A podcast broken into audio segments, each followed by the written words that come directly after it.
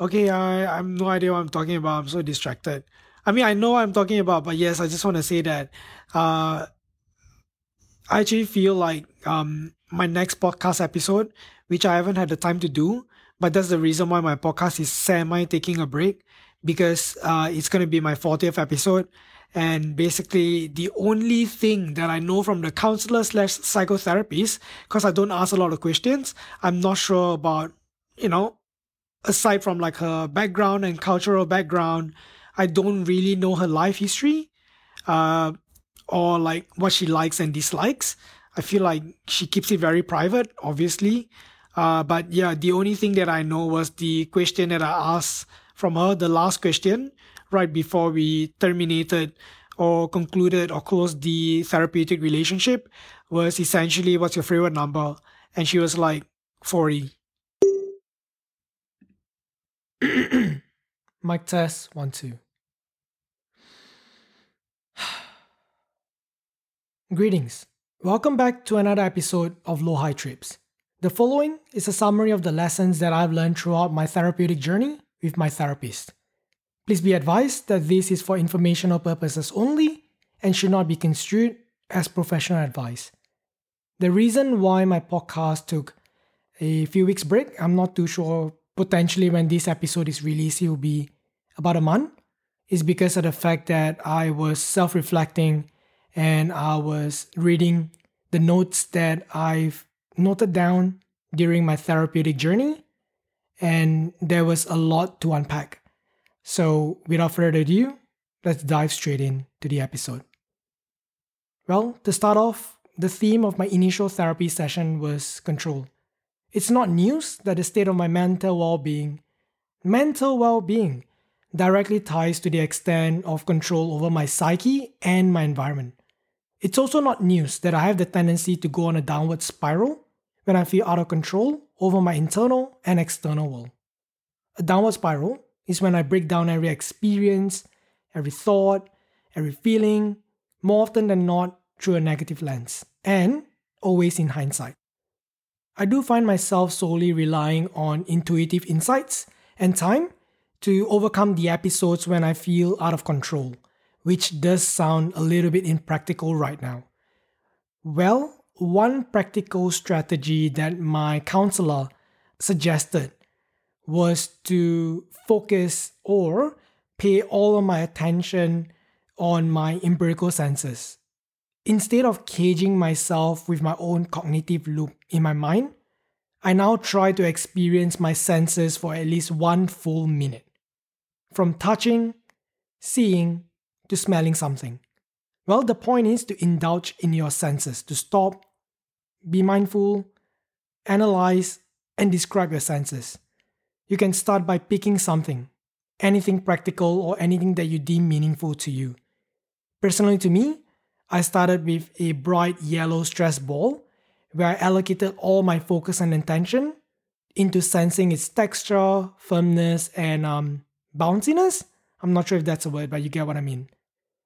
Um, my therapy suggested for me to also attach a mantra, like a positive affirmation, as I'm squeezing the stress ball. Uh, my personal advice is to have any mantra except for live, laugh, love.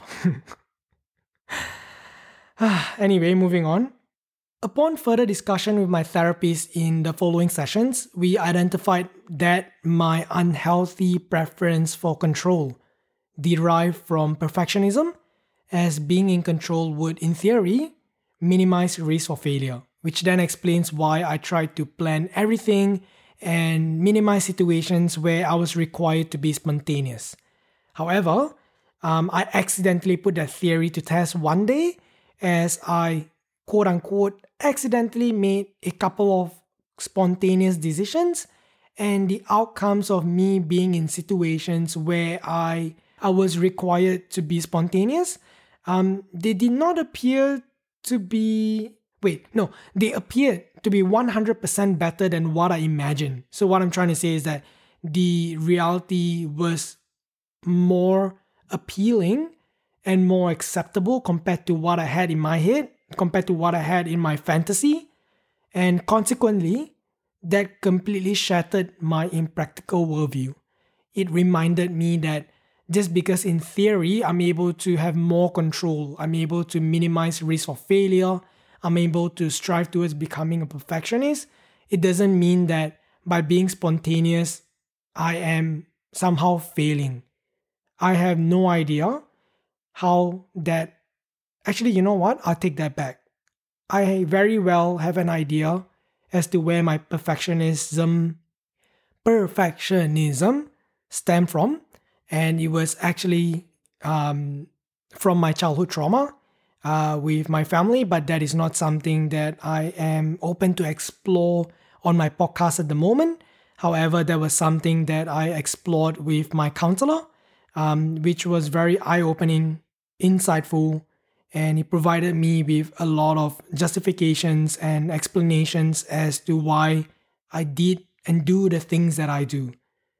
Well, going back to the topic, once I've detached any negative connotations to spontaneity, meaning that I try to not label me being spontaneous as me being, you know, reckless, irresponsible, or any of the synonyms that you can think of, I've immediately felt a mental burden lifted as I was no longer compelled to the um, responsibility to plan every aspect of my life to make them as perfect as possible.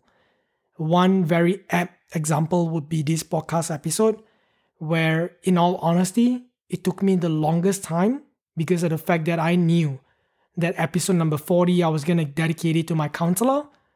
But because of the fact that I knew I was going to do it, I was planning ahead months and months before. And it wasn't like I was planning in a practical manner or an efficient manner or an effective manner. I don't know why I'm just drawing synonyms, stop it.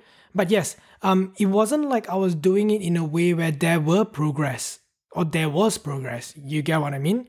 It was more like I was just mentally prepping for the episode, knowing that it's going to be meaningful to me, it's going to be poetic to me.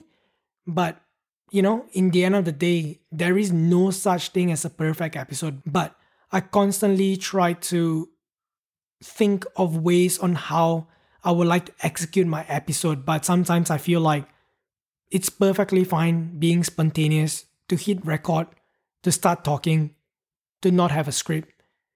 You know, to be completely transparent, I do have um, a script right in front of me right now.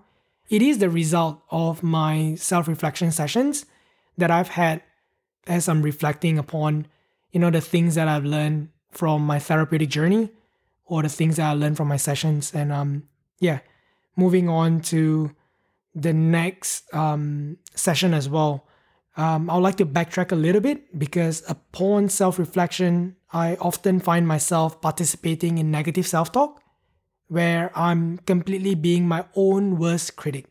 A critical voice that constantly chimes in with message of blame, fear, and doubt. It's absolutely ridiculous because it's pretty natural for me to offer compassion to basically everyone else but myself. So, reminder to self, reminder to all of you listening practice self compassion. When you're aware that you're in the process of negative self talk, perhaps it's best to pause, take a mental step back, ask yourself in all seriousness what would you do?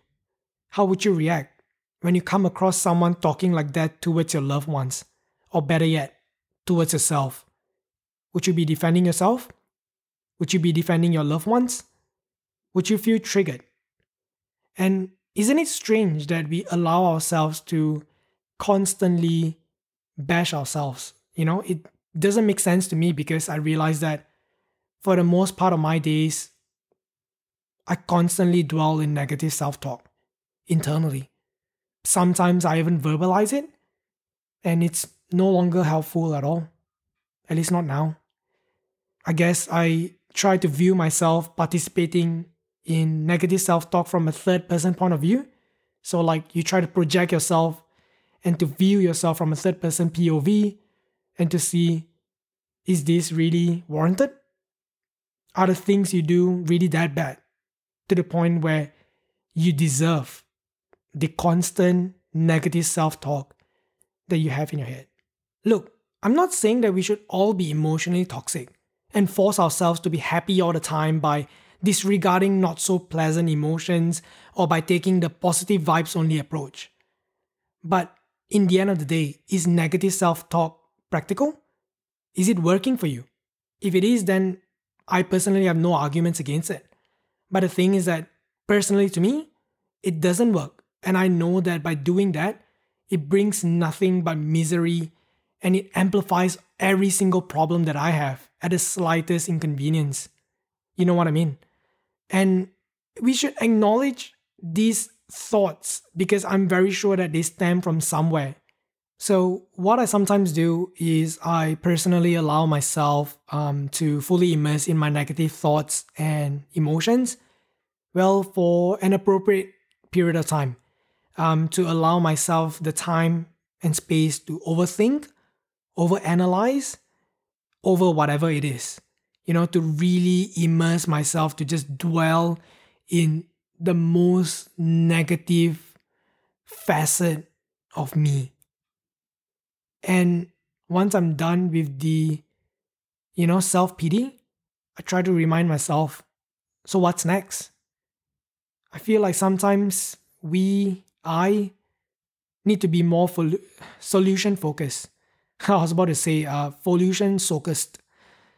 Side note whenever you're feeling unsure if your thoughts and feelings are valid, ask yourself if it's normal for a person to be thinking and feeling the way that you do if they do undergo every single life situation that you did and the circumstances that you're currently in. I mean, to me, in the end of the day, it will pass. I mean, first of all, you made it this far. Well, you're listening to this, so you did made it this far. Uh, and I'm not talking about the episode, I'm talking about your life.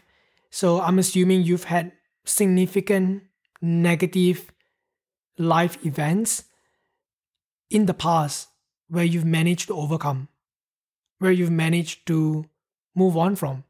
But of course, we all have different definitions of moving on, but I do hope you understand where I'm coming from. And if you have not, know that, you know, it's a process. And sometimes, you know, time I I wouldn't say time heals everything, but the way that you use your time heals things. Anyway, right before I wrap up the episode, um, I just want to say that I thought a lot about this episode, about you know an episode that I've always wanted to do, but I personally feel like I didn't have the um, courage is not the right word, but I can't think of the most appropriate word at the moment or the most accurate one uh, because of the fact that I feel the topic of mental health can sometimes be very sensitive.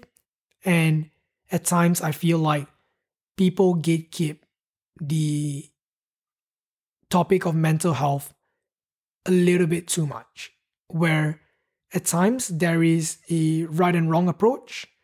Look, I don't even know where I'm going with this, but well, I believe this is a quote from Andy Warhol, not to be mistaken by Jack Harlow. Uh, they always say time changes things, but you actually have to change them yourself, which I completely agree. I feel like time is basically just a platform and it depends on what you do with the resources that you have.